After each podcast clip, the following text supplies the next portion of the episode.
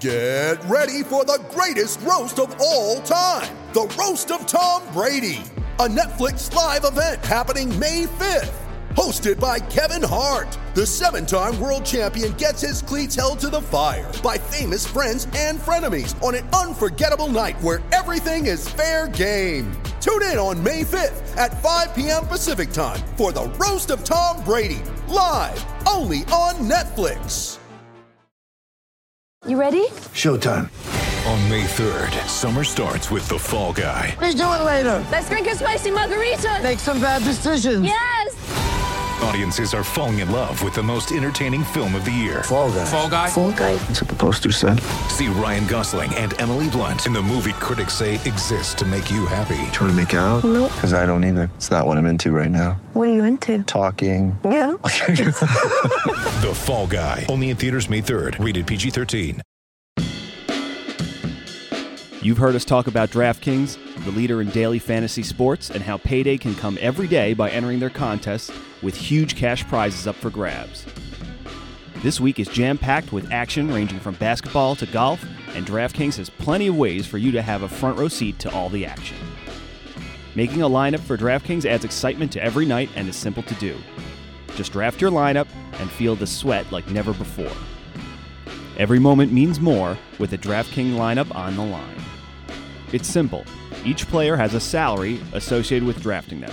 Assemble a lineup of players while staying under the salary cap, and then sit back and watch your points pile up. DraftKings has paid out over $7 billion to users across all sports. DraftKings is the leader in daily fantasy sports, so there's no better place to get in on all the action. Now that you know how to play, download the DraftKings app and sign up using promo code THPN. New users will get a free entry with their first deposit. That's code THPN to get a free entry with your first deposit, only at DraftKings. Minimum $5 deposit required, eligibility restrictions apply. See DraftKings.com for more details. This is the Hockey Podcast Network, your home for hockey talk on every team in the NHL.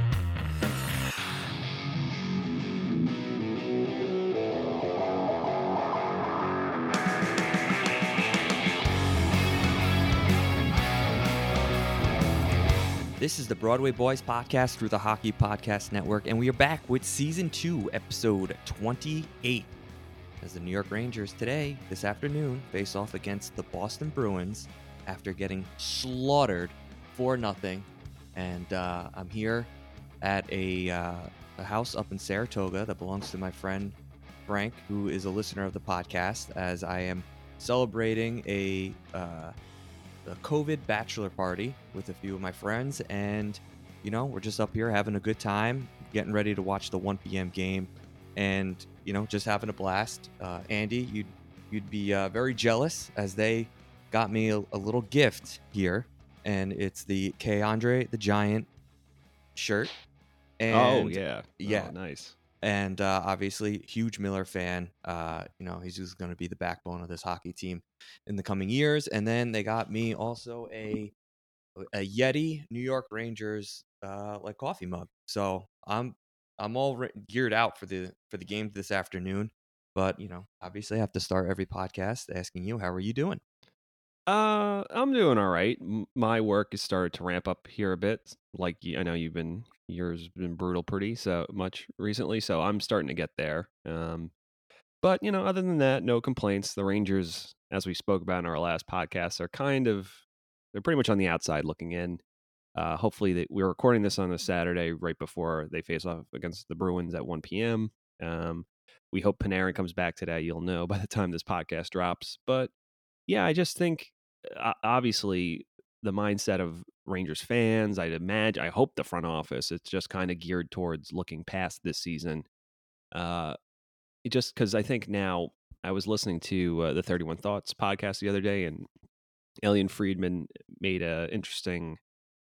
I don't know if it was just based on things he had heard, but he just basically said that the Rangers are most likely going to pursue a top line center, whether that be Jack Eichel or uh, you know Alexander Barkov if he doesn't want to stay in Florida or someone else. But the the fact that Zibanejad has not had a good season has really thrown a, a bit of a monkey wrench into their plans and has given them some pause because yeah, I think you know, whether it's a team that would be interested in a swap for a first line center, that obviously hurts that case. Um, if it's a question of, well, you know, we want Zibanejad to be the one-two punch, but it's like, are you? Is he going the money you have to pay Zibanejad? Are you paying for diminishing returns year after year? If, if like he's just, we saw uh, have already seen the best of what he has to offer, and it's just downhill from here. You know, maybe he just enjoyed a really high shooting percentage last year, and he just won't be able to get close into a seventy-point player again. And yeah, I mean, it's it's just funny because it's like now all of a sudden Uh, you know, we were we I think we alluded to it at the end of our last podcast, but you're kind of looking at this team with a fine tooth comb, and it's like, is this player essential? Like, you know, I think the hardest thing to gauge is like, is this an essential player or is this just a player who's nice to have? You know what I mean? So, and that's kind of what it comes down to. Well, it's weird because you know, looking at the New York Rangers and their roster, um, you know, at the beginning of the season, you saw this team as a team that was going to be able to compete possibly for a playoff spot. And you know, right now they're sitting two games below 500, and you know, you look at you know the road that they have in front of them, and you know, a majority of their games are going to be facing teams that, um, I guess, are built to win sort of now. Like Philadelphia can make a run, Boston obviously contender, Pittsburgh, although you know they might have had taken a step back, their leadership on their team and and their big players t- seem to step up when needed and are uh, you know making a case for themselves as to be a contender. And you know Washington obviously you know winning the cup a few years ago, and then the Islanders who just play that defensive game and and just you know chokehold everyone that they play, and they just don't give up anything. And you know they're starting to you know pull away in the in the standings and, and accumulating points every single night. So again, it's like you look at the Rangers and you thought they were able to compete, and then you know, there's Zibanejad, uh, you know, Lafreniere, you know, m- maybe not being as, you know, uh, potent offensively that we all thought he was going to be before the season started. There, there's so many X factors um, that the Rangers had to deal with this season, and you know, you you kind of see that they're they're not there yet. They're not at that level to compete, and now now the decisions have to make because some of the guys that you thought were the foundation could possibly be the problem. So I mean, the Rangers have their work cut out for them. The organization is going to be very busy, I think, starting now until throughout the entire summer and leading up to the. When is the draft? Do they know? Um, so they, you know, there was all that talk that they were going to move it, but then apparently it, it's come down that it's not. It's going to be its normal time. So I s- assume sometime in July, uh, it will still be. But um, yeah, I don't know if they have an actual date locked in for that yet. But I think it's like I well, said. I think uh, it's well, it's eventually coming, and, yeah. and and and teams are going to have to do their due due diligence. Man, I can't say that word. Um, you know, it's also not helping too. I left my microphone in the car, and it's like it might as well be like I'm holding a, an icicle right now. so I'm waiting for that to warm up. But you know, they're going to have to do their DD and try to you know find hopefully you know a, a player that can you know kind of fit their system now because I don't know, Andy. Like, are the New York Rangers a team that are going to be drafting to for the future? Or are they kind of you know drafting to fill hole, holes now? We're going to say voids, but yeah, I mean that's the thing because you look at the age of some of the players like Panarin and not that Buchnevich is an older guy, but yeah, you just kind of don't know because, like you said, you have your Kreiders, your Panarins, your Zibanejads, your Buchnevich who are all a little bit older.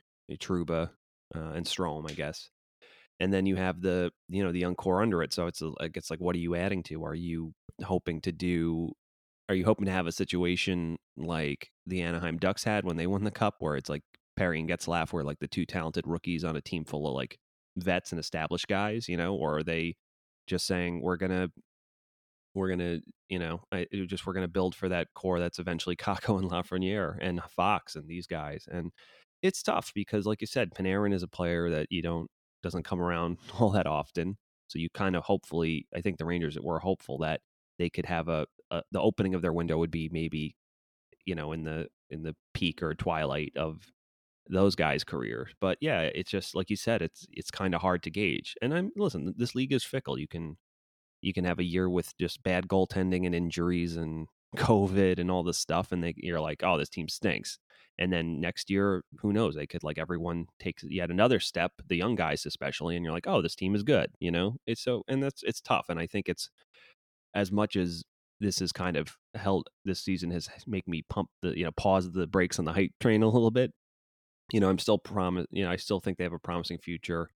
Uh, and the only thing that can really get in the way of it is their own mismanagement and bad decisions and you know uh, bad choices vis-a-vis maybe I don't know sticking with a, a, coach too long or or just betting on the trading the wrong players because you know I saw that like neal Pionk is was I think he's like top five in defenseman scoring or something like kind of like uh, DeAngelo was last year and uh, I mean you know but in, in fairness it, it, you know it changes scenery uh, they clearly helped him because I know he's kind of struggled a little bit when he got to uh, Winnipeg, but he definitely has always had some skill, and it looks like some good coaching. They've really coached some of the, you know, or really taught him to negate the fact that he's an undersized defenseman, and now he's really good. He's really good, and not just on the power play, he's become a good five on five defenseman, and you know, so what could have been, but uh, yeah, I mean, it's just tough because obviously it's easy to say all this in hindsight, but you know, when the data is looking at you, it's and he's a guy who kind of struggled, and you know, they thought you know they could get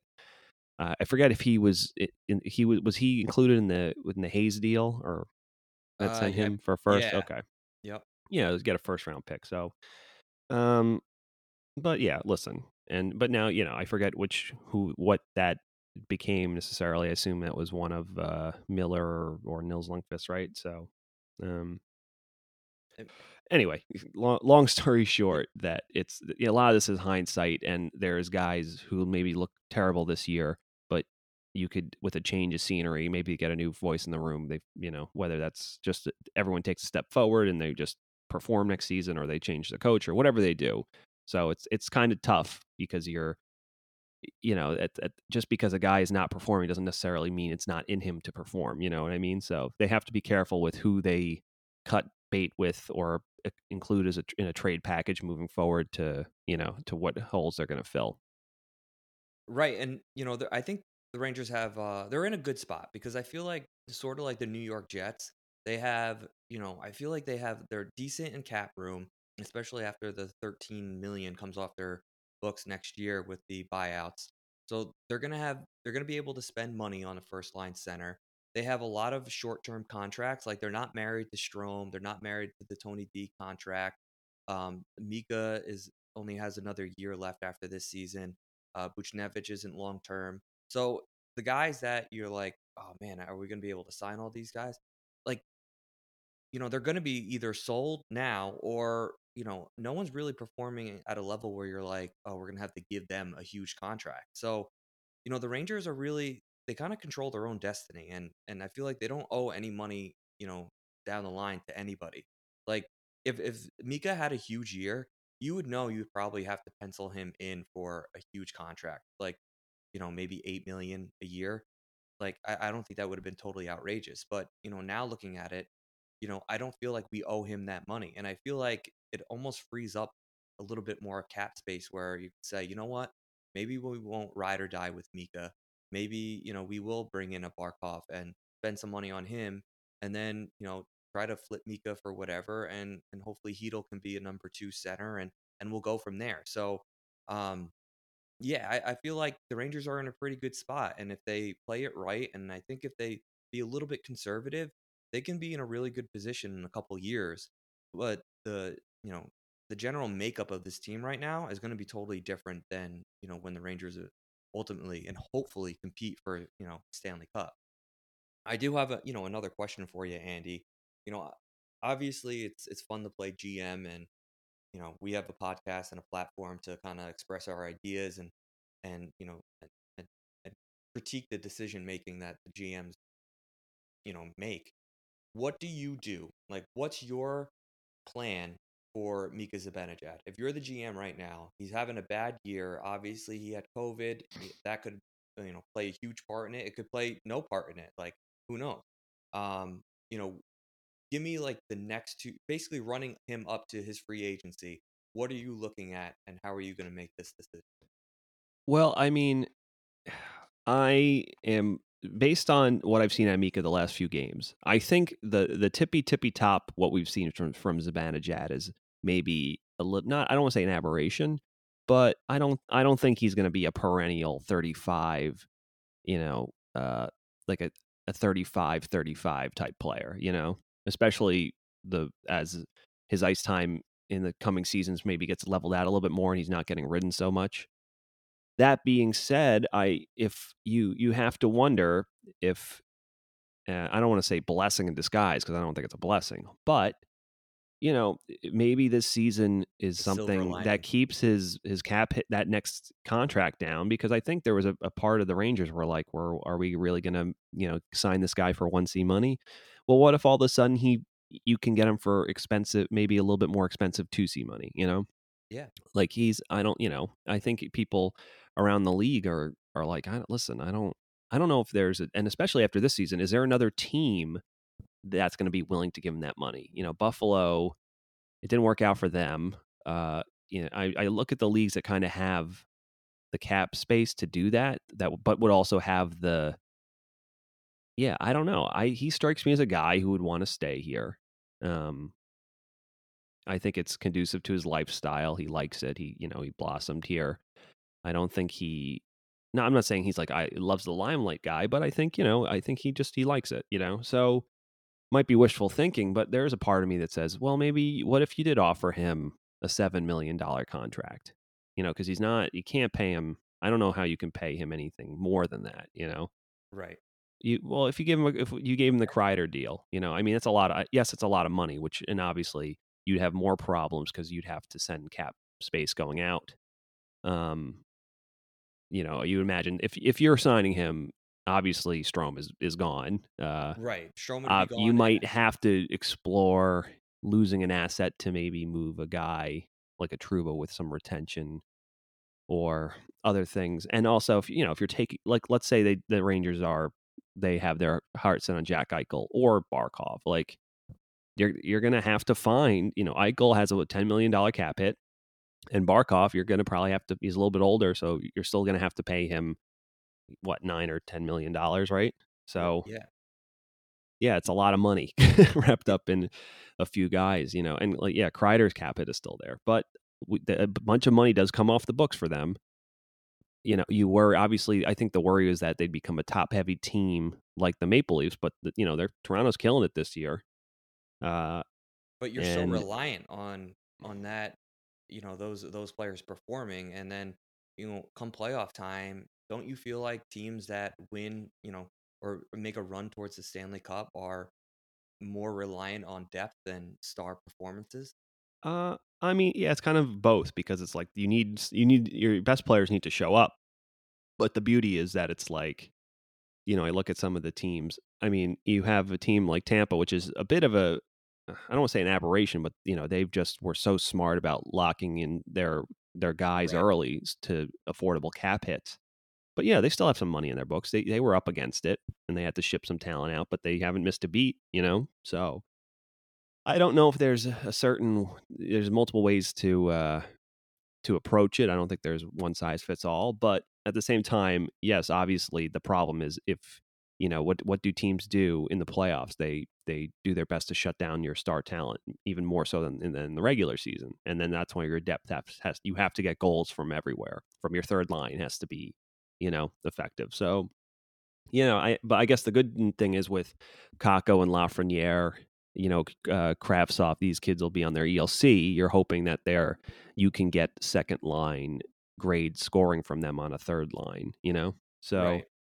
if if the plan is really for to try to support a run for the the upper, you know, the the elder rangers, and not just say we're literally just gonna draft whoever we think is the best, even though they might need another two years before coming over here. You know, Kent Johnson or uh, whoever is you know in their whoever's in their draft range. You know, Right. And, you know, I, I think, you know, looking at the Rangers and how they're built right now, um, you know, with like almost, I feel like, you know, for a team that is, was on the cusp, uh, you know, you look at their depth and it it just, not that it's like bad, it's just not ready yet. And you really don't know what you have. You know, I feel like we, we move up guys up and down the lineup. Like I'm loo- looking at the line combinations for today's game against the Boston Bruins. And I think this is the right lineup. I- again, I, I get so confused on all the website, on all the sources that, you know, I, I posted something on Instagram and, you know, I read that Panarin was coming back against Boston. I must have misread it or I got duped by a fake account saying that he was going to be back. You texted me, you're like, did I miss something? Is he coming back? I checked again. He ain't coming back. So my apologies for anyone who saw that original post. I did edit it, but Right. He's I'm in. He's in today against Boston. So okay. So he is in, in today. yes, he's confirmed. So looking at the lines, you have the uh, you know, the KZB line, right? And then they look like they have the goat with Strome and Panarin. And then you got Andy. I think you have your dream come true. yeah, Chytil Lafreniere and, Ka- and Kakko. So, you know, again, and then you have Lemieux, Howden, and Rooney, which I think is going to be a brutal line. But, um, I don't know, man. Like I, I look at this team, and I still feel like the way I did, you know, last week with their this team is just one big question mark because I don't know where anybody stands right now, and you know, it, it's just one of those things where time and another season needs to go by to kind of figure out what this team excuse me this team is and you know what their identity will be you know? I don't know i, I just feel like right now i feel so lost as a rangers fan because the the rug was pulled out from underneath me and you know now i feel like it's almost back to the drawing board and we do have some you know key pieces but i don't i don't know where we're going with this team like bringing in a barkov or bringing in an eichel like I mean, it's it's nice, but like, what's our identity? Like, what are we trying to accomplish here? Do we want to be a team that's you know tough to play against? Do we want a you know a defensive identity where you know we just suffocate teams? Like, playing with energy is not an identity. Like, that's just a complement to the system that you play. So, again, like, again, I don't know like what we are, and I don't know if Quinn is even the guy that's gonna establish that identity. No, I mean, look, and uh, we've spoken before about the difference between Mr. Right and Mr. Right now. Yeah. And unfortunately, I will say this it's like if the Rangers made a coaching change, I don't think all of a sudden they're like a markedly better team. You know, maybe they might pick up a couple extra wins this season, but I don't, again, I don't know if they're But like, to inter not to interrupt you but to Yeah. interrupt you Yeah. because i need to state this point because i wanted your opinion on it yeah, sure. is that you know say the rangers you know bring in a gallant right you know the, the all the ranger fans dreams come true they bring in gallant they fire quinn i i have more confidence in gallant working with the management and saying like this is kind of how i want to build the team. This is what i'm going to expect out of you know x y and z players that are already here that are you know that have term here. You know i want to build around panarin. I want to yeah i want to see what you know kakko and lafreniere have. You know i really like this Chytil. i want him slotted as my number two guy. Like like i feel like gallant would be a little bit more hands on i and and kind of send this team into a direction that you know and he communicates what kind of style he wants this new york rangers team to have Yeah, and you know what? I honestly, when I look at this team, Rangers team on paper, kind of like what what style would suit them the best. You know, the Golden Knights. I, yes, I know DeBoer is coaching them now, but even they haven't changed too much under you know Mm-mm. those two because I think the, the rightfully so. You kind of adjust to your roster.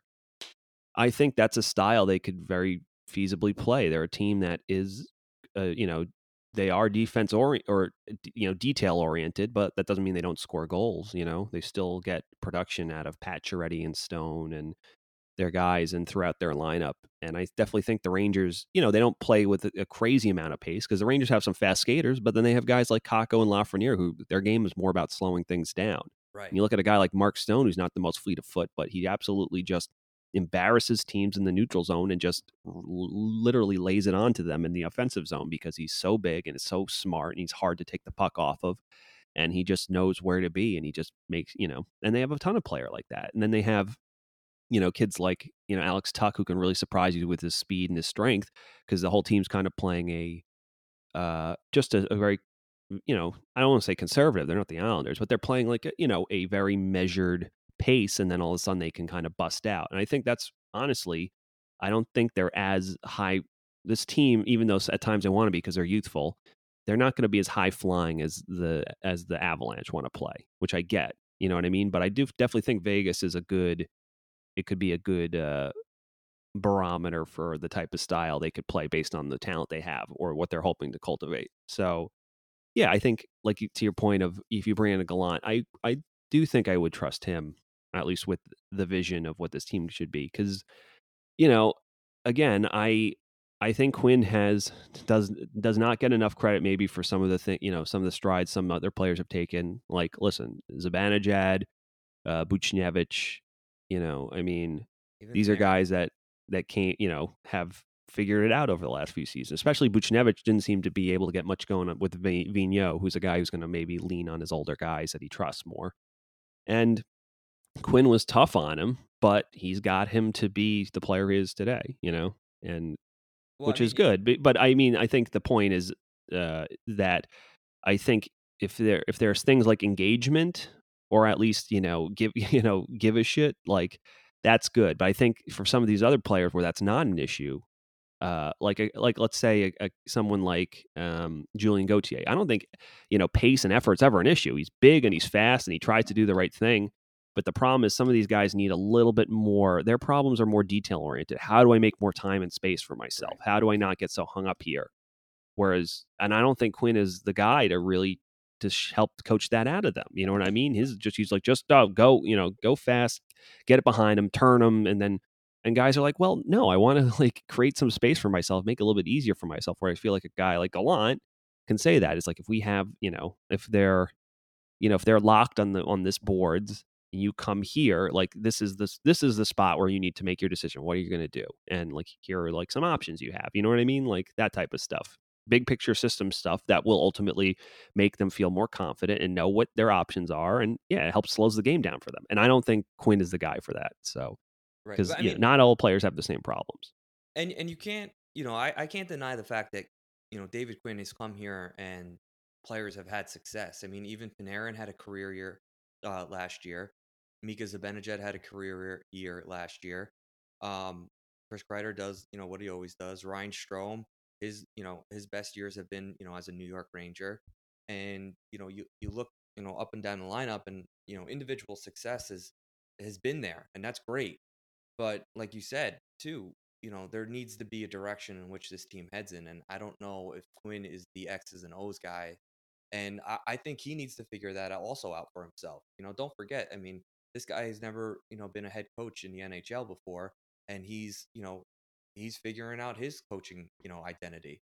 And, you know, what kind of team is he going to have success with, uh, you know, long term. So his next job, and I'm sure he'll get a an assistant coaching job or something um, after he's done with the Rangers. But you know, he he also needs to learn and grow as a, a coach in the NHL because if he wants to have a future here, he can't just be an effort guy. You know, you know, Trotz has, you know, he when he went to the Islanders, he completely transformed that team.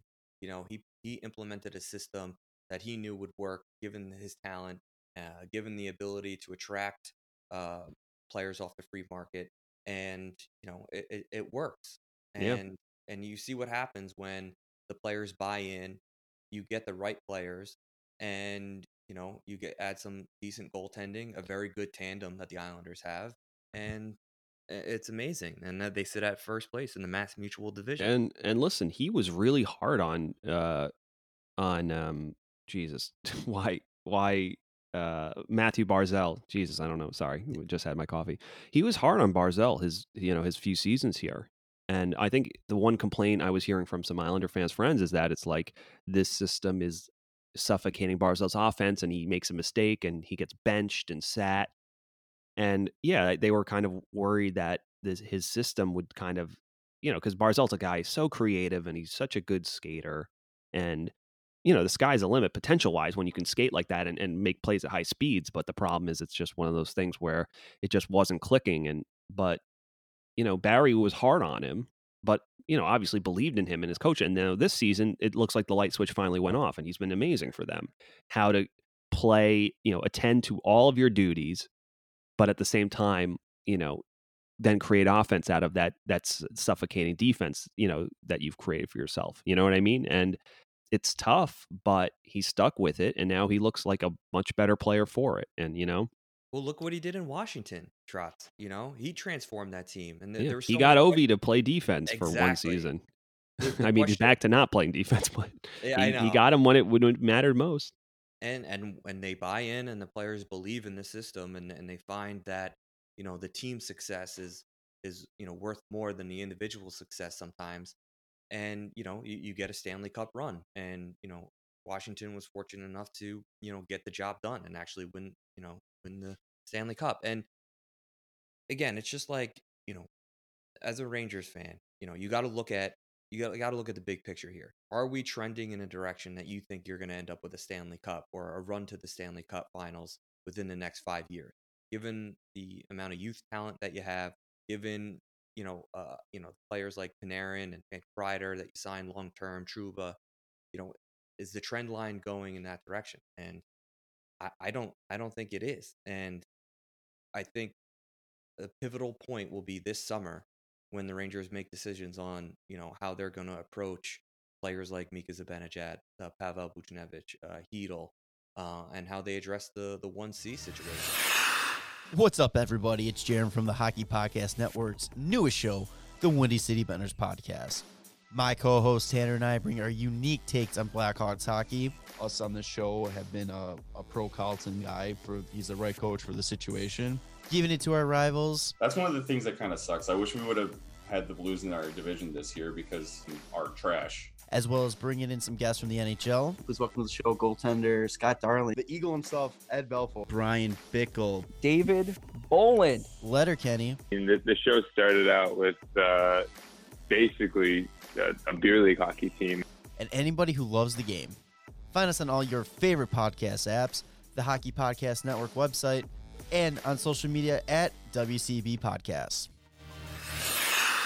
I think this season, Andy, is the the beginning of you know we've had the rebuild right, and this summer will be part of that rebuild. But starting next season, when the puck drops, that's the beginning of the chart, you know, and it needs to trend upwards. And from there, we can't have you know any setback. We can't have players having down years. We can't have another Mika Zibanejad. We can't afford Panarin to have an off year where he only has you know 55 points. Like we need our stars to be stars. We need our kids to get better and grow and become leaders on this team. And you know, we we need to figure out the goaltending situation because I wanted to get into that also. Um, but you know, the the trend line needs to start going up after next season. This season's a wash. COVID, uh, you know, just eh, everything that you know. You couldn't even draw this season up if you wanted to. The whole starting with the Tony situation all the way to the Panarin and Putin situation. It's just like, what the hell is going on? So forget this season. It starts next year, and there's going to be a lot of questions that need to be answered. Yeah, and you know what? I mean, now that Panarin's back, we'll see what they can do. They're pretty much at full strength.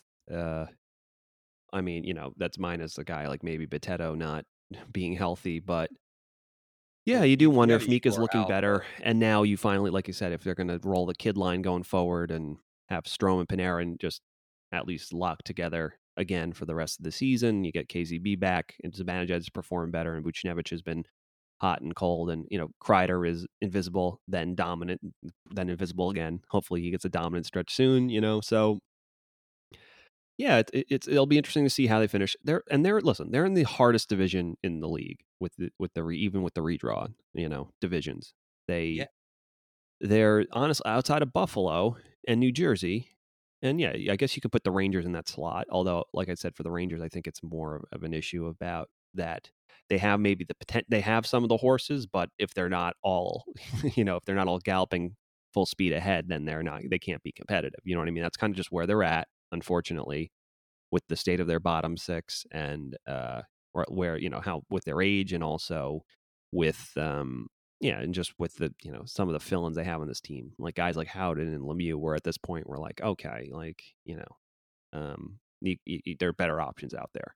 And also yeah and also their d like you said um they've been yeah they haven't found outside of you know the the miller Trouba's coming back from in, you know they don't know that that bottom pairing really is going to be yet it's uh because it's between Smith and Bitetto and Johnson and Hajek, it's just kind of been revolving and mixing and matching. You know, we don't know towards the tail end of the season. Tarmo Reunanen, will he get some NHL games? Uh, Kravtsov's season is officially over in the KHL. He will be coming over, but we probably won't see him till the end of the month, just based on you know the time it's going to take him to get over here and do his quarantine and yeah, get a practice in maybe. But apparently, it is a priority to get him some games towards the tail end of the season. So yeah, um, so yeah, it's just I think it's you know we're going to see if things really start to slip out, it's you're going to see the full on. Well, a I, I you know someone will get traded at the deadline for something. I, if if they're still continue to be like out of it, out of it, and B, I think we'll finally see more uh, experimentation by Quinn and Co. and just you know on the mandate from up ahead because they again they have to start seeing what they have or showcasing what they have to trade to other teams and you know Eichel it's uh, announced he's going to be out. Uh, the speculation is eight weeks with a with like a like a spinal injury or something. You know, tweaked tweaked neck. You know, and that's the thing. This Eichel's always hurt, man. Like you know, the more I think about it, I'm like, do we? You know, is it worth? Is that worth it to to go after him, a guy who's always hurt. You know, it's I don't know. It's Who knows uh, if you know. this injury isn't a broken heart? Well, that's the I was gonna say like this could be a real save face thing. I have no idea. You know, you don't you don't really know. You you you. It was clear he was injured, but you don't know what extent of it is the injury and what extent of it is the because you know guys play through crazy stuff.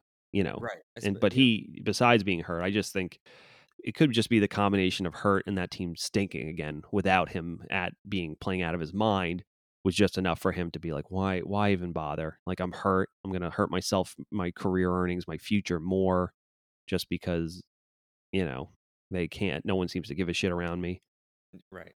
but yeah listen you know i it's Right. it's still it's the cap hit and all that other stuff it's like i don't you know he's definitely not a band-aid i don't you know he, you the rangers have to really think long and hard about what they'd give up and if he's the choice especially if you you know you have their feelers that barkov isn't going to want to stay in florida and wants to change of scenery i mean uh, you i don't you know i uh, i can't imagine a, a panarin barkov kakko top line and then you have lafreniere with you know, I don't know if that depending if Zibanejad's still there or you know, then with uh, uh, Panarin and Chytil and or excuse me, with Lafreniere and Chytil and you know someone else on the right wing, Kravtsov top six, you know, in in three or four years or something like that, you know. So yeah, it, it, a lot depends, but it is going to be interesting because I think it's definitely the worse this team is, the more interesting it'll be trade deadline and then leading into the summer. Because I think if they were somewhat competitive and just missed, I don't. I think they'd be a little bit more content to stand pat. But I think if they, the longer this goes on, I think they're clear that they need to make some make they need some DNA changes. You know. All right, so I got a question for you. Sure. Since you, since you are basically saying the Rangers are out of it, and you know they're going to be trading pieces, I want you to give me three possible forwards that they trade, and and what you think they could get back for for them. Then I want you to give me a defenseman, and then obviously goaltending Georgie. You know, let's let's kind of like talk about him a little bit. But first, Yeah. go with, let's go with the forwards. Give me three forwards that you think the Rangers, um, right now, if they Mm. had a decent offer, would you know pack their bags. uh, Strome is definitely a guy I think they would be willing to move. Um, you know, I, Strome is a guy you depend. de- Like I said, if they're if they're looking for NHL level talent, you know, if you look at a team, they might get a promising. You know, I don't know. It depends on the team, obviously, but if, let's say a team, a contender's looking for more center depth. You know, Yep. or a guy who can play either on the wing or at center, depending on if they have an injury. So Strome could be good for that, right? So, you know, and I, they could definitely target a maybe a, I don't want to say a lesser prospect, but just a, a- maybe a, a middle to bottom six prospect, right? Um, so yeah, let's see. Um, yeah, I don't know. It's like I wonder if a, a kid like Peyton Krebs is someone that um, the Rangers have expressed interest before. Um, you know, he's you know Vegas is their their division isn't super tough, so they can you know they can definitely make it to a, the Cup final. Uh, you do wonder. um, yeah, it's so I do wonder if a guy like Strome could be worth it to them. I don't know if the Rangers would have to add because if with Panarin missing time this year, it's like Strome's numbers are good, but they're not, you know, outstanding. But uh, yeah, I mean, I think the Rangers maintain that they would love to have a like a very hard to play against physical, at least you know, strong defensively uh, center because they def they definitely need some stabilization down the middle. Like they need a stout center who's when he's on the ice, things aren't you know he can be in control of things. So yeah, I do wonder about you know a kid like Peyton Krebs. Um, I'm trying to think if Buchnevich. I mean, you know that's a. I think you you could probably get a first for Buchnevich. Uh, I don't know what his perception is around the league. He's a guy where it's like his underlying numbers are always so good, and depending on his season, it's like he's leading the Rangers in points right now with Panarin being out. So you could maybe get a made a, a mid to late first for Buchnevich. Uh, again, I'm trying to think of a young player that they, you, you know, if you're trading Buchnevich, I think you want to get an asset that's worth your while at least. I don't think you want to overpay too much on Buchnevich for a guy who really only pans out as like a bottom six center. You know what I'm saying? So. Yeah, I don't know. He, I don't know if Buchnevich is a guy where it makes more sense just to take the first and hope that he's you draft someone who can contribute in, uh, you know, two two seasons. But you know, the Rangers have been lucky in that some of the most of the kids they've drafted have or not most, but you know, you know, you get Kakko and Lafreniere back to back who step in immediately. Uh, and now a lot of their you're going to have eh, at least next season and the end of this season between you know Kravtsov, you know uh, Miller steps in a year earlier than anticipated. Kravtsov is finally should hopefully finally be ready, and then Nils Lundkvist and yeah, they're going to have some guys that are all of a sudden they're going to have a lot of more young guys knocking on the door just because they weren't ready immediately. But you know, it was nice we had the younger the the you know our top tier early first rounder step in almost immediately. So sorry, I'm just joining. I'm like do, trying to do all these trade uh, projections in my head. But um, yeah, I mean, did you say you also wanted a defenseman who I didn't yeah, think was yeah, a def- yeah, defenseman. well, well, I do I do think at some there there's behind closed doors, I think they regret the Trouba deal. I think it was one of those things where at the time it was the best thing that was out there, and It you was. saw how he he acquitted himself. And who knows, with a change of scenery, maybe or not scenery, but with like a different coach, I could see Trouba being a guy where it's like he's back to that. Oh, like Well, I'll you say this once and I'll say it again. And we we haven't really seen it yet, but I can see Trouba being playoff Trouba. yeah, Like, exactly. you're like, where is this guy all the season long? And then in the in the playoffs, he's physical. He can muck it up. He, I feel like he almost like blossoms when the game gets a little bit more. Physical well, we yeah, we've said that Trouba's a guy that like when the other team is is like leaning on him and pushing him, he's really good. But when he's just one of those games where it's just kind of he's on his heels a bit and he's not engaged, he's he's awful and his decision making is suspect. It's just weird that it takes the other team just to kind of like really pursue him and be heavy on him and give him forearm shivers for him to all of a sudden wake up and he's like burying guys in the corner and then taking the puck and skating it out himself and joining the rush.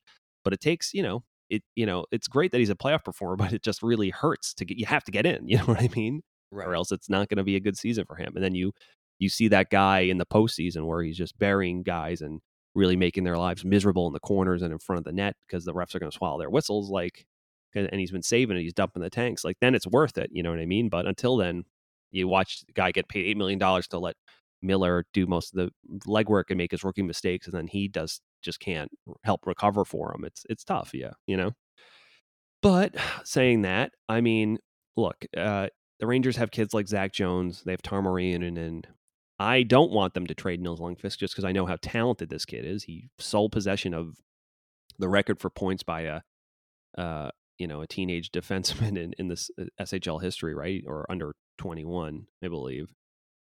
I you, I would I just need to see what he looks like on the ice. Cause if he can be yet another Adam Fox type, where despite his size and his you know being a little bit more slight, but he's just so smart and he defends well and he's got a cannon from the point too. So that could add just such a if you had him on power play two that could, or even power play one that could add such a deadly dimension.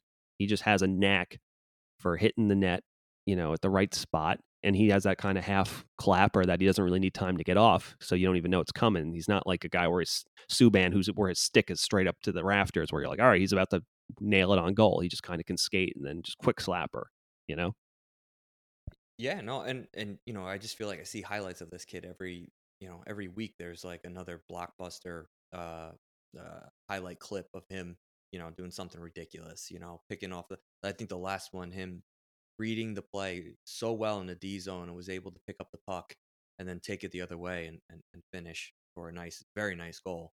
Um, yeah, and, and you see the same thing off of, with Kravtsov too, and obviously him coming over um, is going to be huge. I think just for fan morale and kind of like the start of us bringing our kids up and and seeing what we got from all these first round picks that that we have.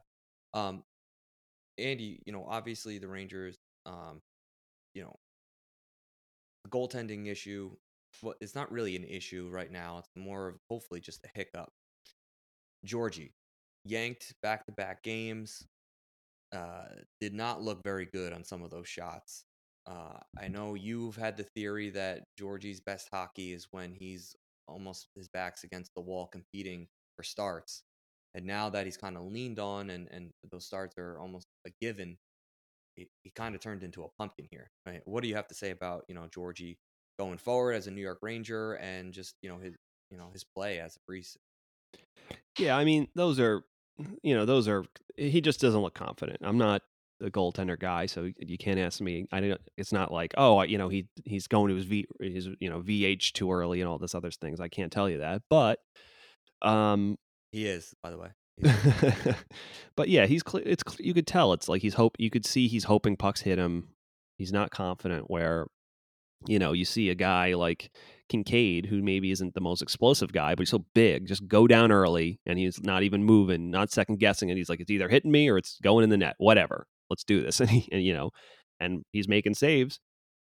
Yeah, I mean, you know, I think you're, it's clear, like I said, I've always suspected that Georgiev is a guy where, and I think where it came to, there was some talk, well, oh, maybe, you know, they can do the one, two. I do think Georgiev is best when the, not, I don't want to say the pressure's off, but it's like, where it's he's kind of has to push for for starts to show them because when it's like all right igor's out so you're kind of the guy now until he's back in it's kind of like oh shit you know i have to perform you know as opposed to that pressure of like you know i'm going to have a good showing here so i can show them i can get you know it's a little different mindset it's not as you know it's it's like not careful what you wish for but at the same time it's like sometimes it's just yeah, it's weird, hard to adapt to that. They they always talk about the mental aspect of being a starter, even if it's like a with an asterisk or in, interim with Shesterkin being hurt.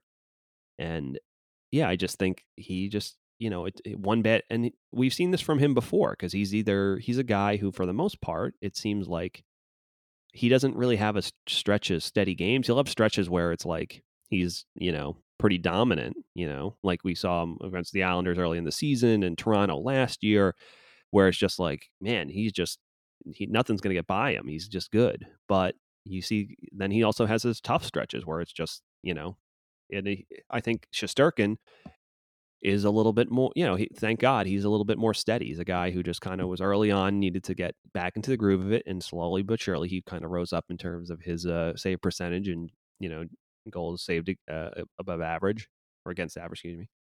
Um, and yeah, I mean, that's the kind of the, the mindset you need your starter to have. So, I mean, Igor's practicing. It's a still a day to day thing. They're monitoring it. You know, it's lingering a little bit longer. Where he said he felt good one day, and then it kind of resurfaced a little bit. So they're obviously not going to push him, which is good. You know, and again, the way the season's going, like why do long term damage trying to get Igor starts in a season that's most likely going to be lost anyway? Uh, but yeah, I mean, as far as Georgiev goes, I, you do wonder, you know, if he had a good, a somewhat good year, his he might have been a good trade chip. Goldies have kind of depreciated uh, depreciated uh, value anyway, so this doesn't help. You know what I mean?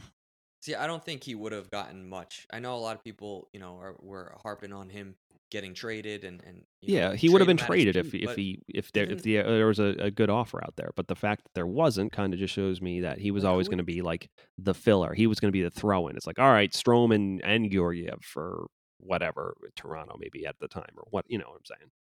Right, but like who like you're not going to get like a second round pick for Georgie. Like no. And they, they know the Rangers, you know, if the Rangers are moving him, they obviously don't have a use for him.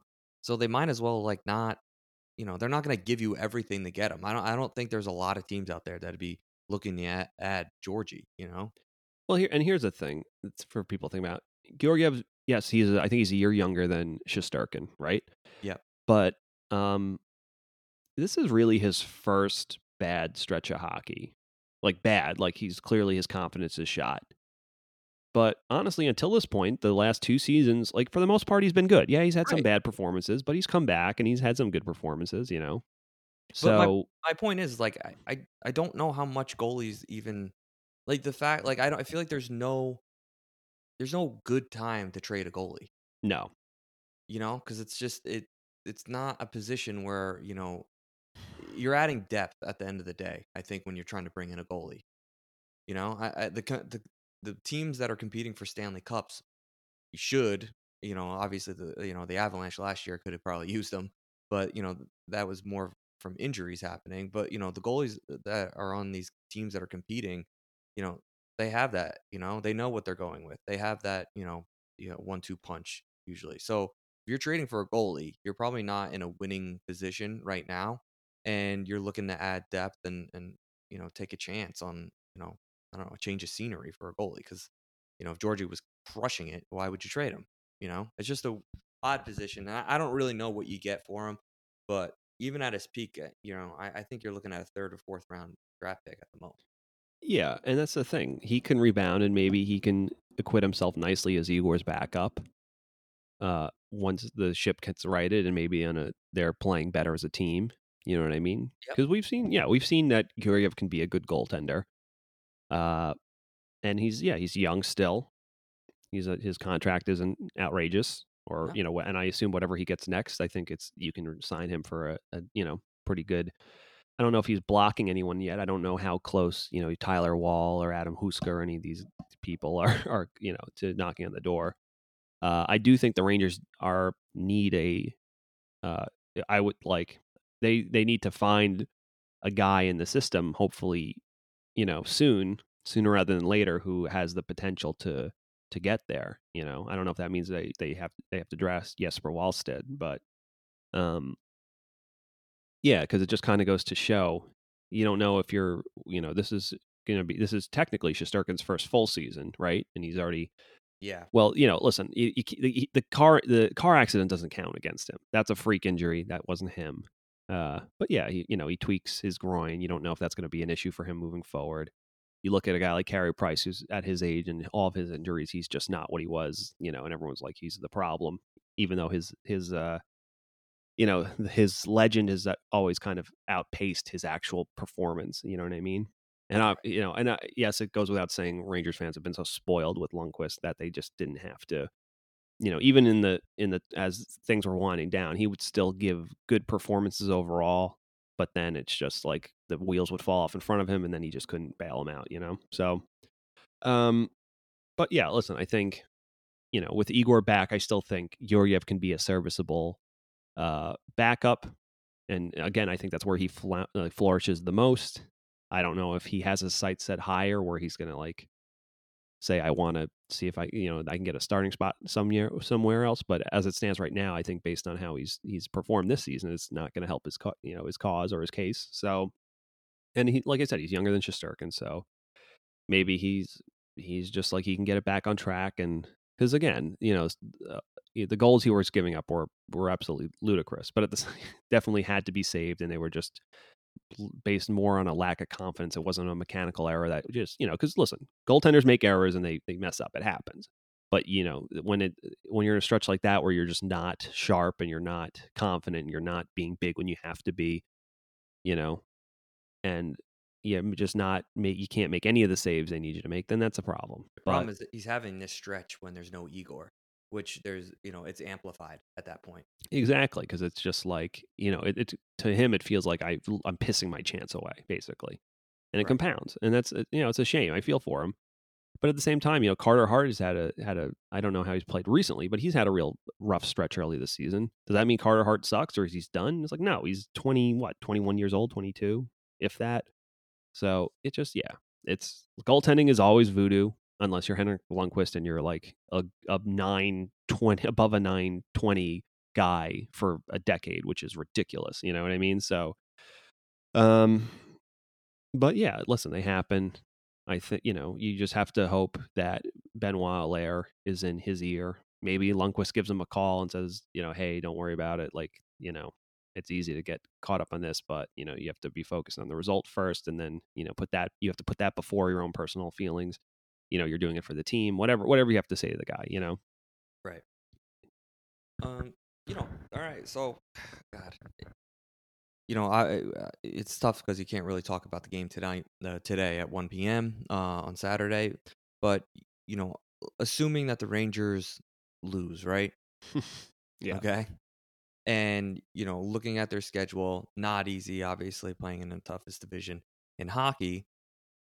You know, we talk about expectations, right? And we talk about individual success, you know, in, in seasons like this, and and what you want to see out of, you know, especially the younger players growing and stuff like that.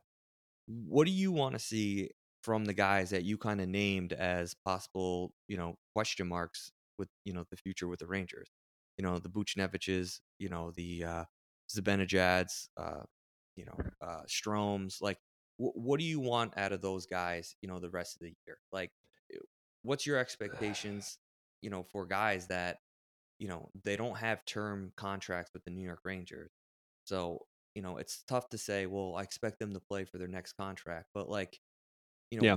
with the unique situation that we have right now, it's like, you know, what do you want to see from them? Well, you know, I'll start with Strome. I really can't ask more out of Strome. Without Panarin, he's been one of the Rangers' best players, definitely their most consistent.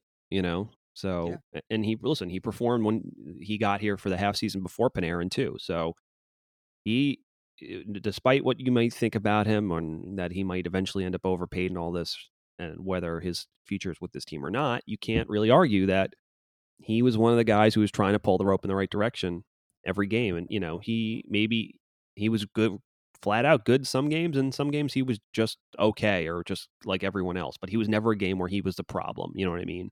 Right. He didn't have a game where you're like, what is Kreider doing? Or what is Zibanejad doing? Or, you know, what is Buchnevich looks awful this game, you know? Uh, I think Buchnevich has still looked good and has, I like the fact that this season he's trying to really stretch things more his, himself as the solo option. You know what I mean?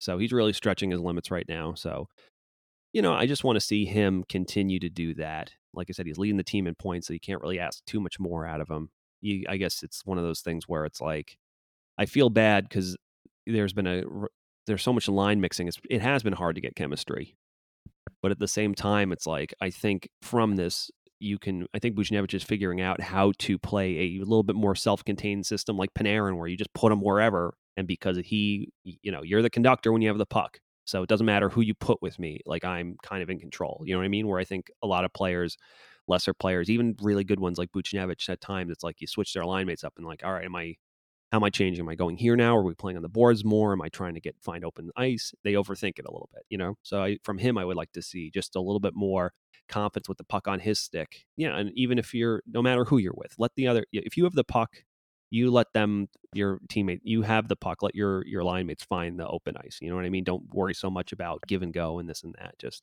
and I see that more. He's rushing the puck more. He's trying to gain the zone more. He's trying to curl back at it to the point more. So that's good. Um, and finally, as Zibanejad, he has looked better. You know, that goal off the rush was huge, and his I think his two best performances this, this year were against Boston so far.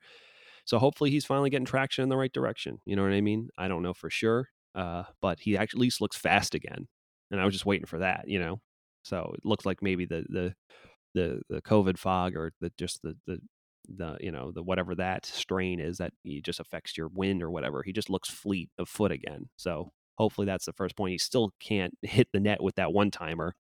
He he looks like he's confident because like where it's like he he almost knew it was going in because he had the confidence last season. He doesn't have it this year. But yeah, take more shots on net.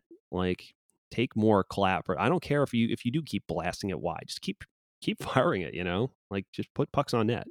So and that's what I want to see out of him. I want to see him now that he's at he's got some pace to his game again then yeah, even if it's a low percentage shot, you just need to get comfortable getting it on net. Right.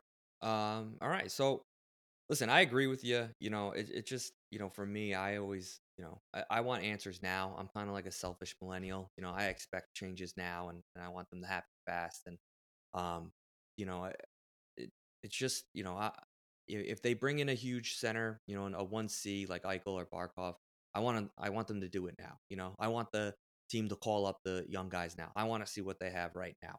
Um, but obviously, it's a process, and we're most likely going to have to wait till the offseason for any huge moves to be made, and, and unless they, you know, decide to pull the trigger on the one C, I think that will be the one move that if the timing is there, if it's the the players are there, if you know everything lines up perfectly, it could happen. But other than that, I don't think any real big other changes will happen until after the offseason. So I'm gonna, you know, kind of have you wrap up the uh, the the podcast here with you did really well when you gave an expectation of the results for the next few ga- few games in the future. So the Rangers obviously are playing right now for about an hour. The puck drops against the Boston Bruins, Mm. and then on Monday they have the Philadelphia Flyers and and Wednesday. So the next podcast will drop Thursday. We have three games here. Mm, okay. What are your expectations? Uh, what do you think you what do you want out of these next three games? Uh, based on where the Rangers are at right now, I would like three points out of these next three games. I know that's setting the bar a little low. Okay. But that being said, I think they can. I you know I think the the Bruins have absolutely throttled the Rangers this season. But you know they did have a. We forget they did kind of light them up for was it six five or six goals the other uh, a few weeks ago, right? Uh, DeBrusk's out with COVID. Uh, Panarin's back. I don't know. Maybe you know maybe it's they can actually get it. Uh, and yeah, I don't. I haven't seen how the Flyers have been performing recently. Uh, let's look at their their current record. So loss, win, loss, loss, win, loss, win, win, win, loss. Uh, so yeah, they're up and down the Flyers. Um, so yeah, I my hope is they, you know, obviously I think my hope, uh, like my top tier hope, is they split with the Flyers, uh, and then they win today because they need a win or the Bruins just feel good about themselves, especially with Panarin coming back. Um, but yeah, I think my headspace is really more about these. In, like, if you're gonna, let's just keep some semblance of stability, even if it's not working, because you can't just change everything up every game. You know, your season, like now, it's more about developing chemistry than it is finding offense, or, or I mean, just kind of jolting offense out of your lineup. Like, I understand you're, there's coaching to win, but at the same time, at this point, it's like, you know, I think if you keep doing that, it's going to be hard for anyone to get on the same page. So KZB's back, good. You know, that's Yep. great. You're going to finally have I have my kid line. Leave them. You know, let them just figure it out together. I kind of like that because I think sometimes they're all a little too deferential when you put them with. But you, they look over and it's Lafreniere and Kakko. It's like I think they will read off each other a little bit more attentively and be a little bit more on it as opposed to like I'm gonna like the the vets are doing this, so I'm gonna fill in here or I'm gonna go here. You know what I mean? And I think Chytil's the perfect guy because he's more of a you have two smart, skilled guys like Kakko and and Lafreniere, and Chytil's just like you know I'm just gonna use my speed, getting quick board battles because that's the thing that they need to work on. They need to work on being stout on the walls and coming out and then developing their own time and space. So yeah, training wheels are off, but at the same time, if they're doing that against third line competition, I think that's a good atmosphere for them. So yeah, give them time, even if it hurts you. The fact that you're not riding your top six. I saw someone online was like, you know, Quinn just needs to shorten the bench. I'm like, no, no, he doesn't actually, because I, I want the Rangers to win, but I don't want it to come at the the expense of not getting reps for these guys. You know what I mean? If this is what it is at this point, and they're just while you're kind of trying to get some ice time and some development time for the kids, and it, if that's what it is, so be it. You know, whether you have to even out your ice time and lessen Panarin's ice time and Zibanejad's ice time, yeah, it's it, it is what it is, and maybe it it might cost you uh, some points here and there, but I don't care. I want this team is a win shit this year, so you know I don't know who thinks that, but that they're gonna have some miraculous turnaround. But you know, let's let's get some semblance of chemistry between our core, right? Figure out how to play each other, figure out how to play in the National Hockey League, and how to be, have, be successful.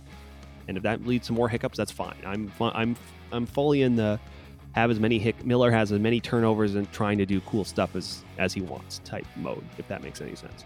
So let's hope they win today, and hopefully they split against the Flyers. Uh, I'm I only want three out of th- three points out of three games. So if they disappoint me, uh, yeah, I'm not looking forward to our next podcast. Thank you for listening to the Broadway Boys podcast. Be sure to follow us on Twitter at Broadway Boys Pod, and please rate, review, and subscribe on Apple Podcasts, Spotify, SoundCloud, or the Hockey Podcast HockeyPodcastNetwork.com. You're listening to the Hockey Podcast Network on Twitter at HockeyPodNet. New episodes every Monday and Thursday. Download at the HockeyPodcastNetwork.com or wherever you get your podcasts from.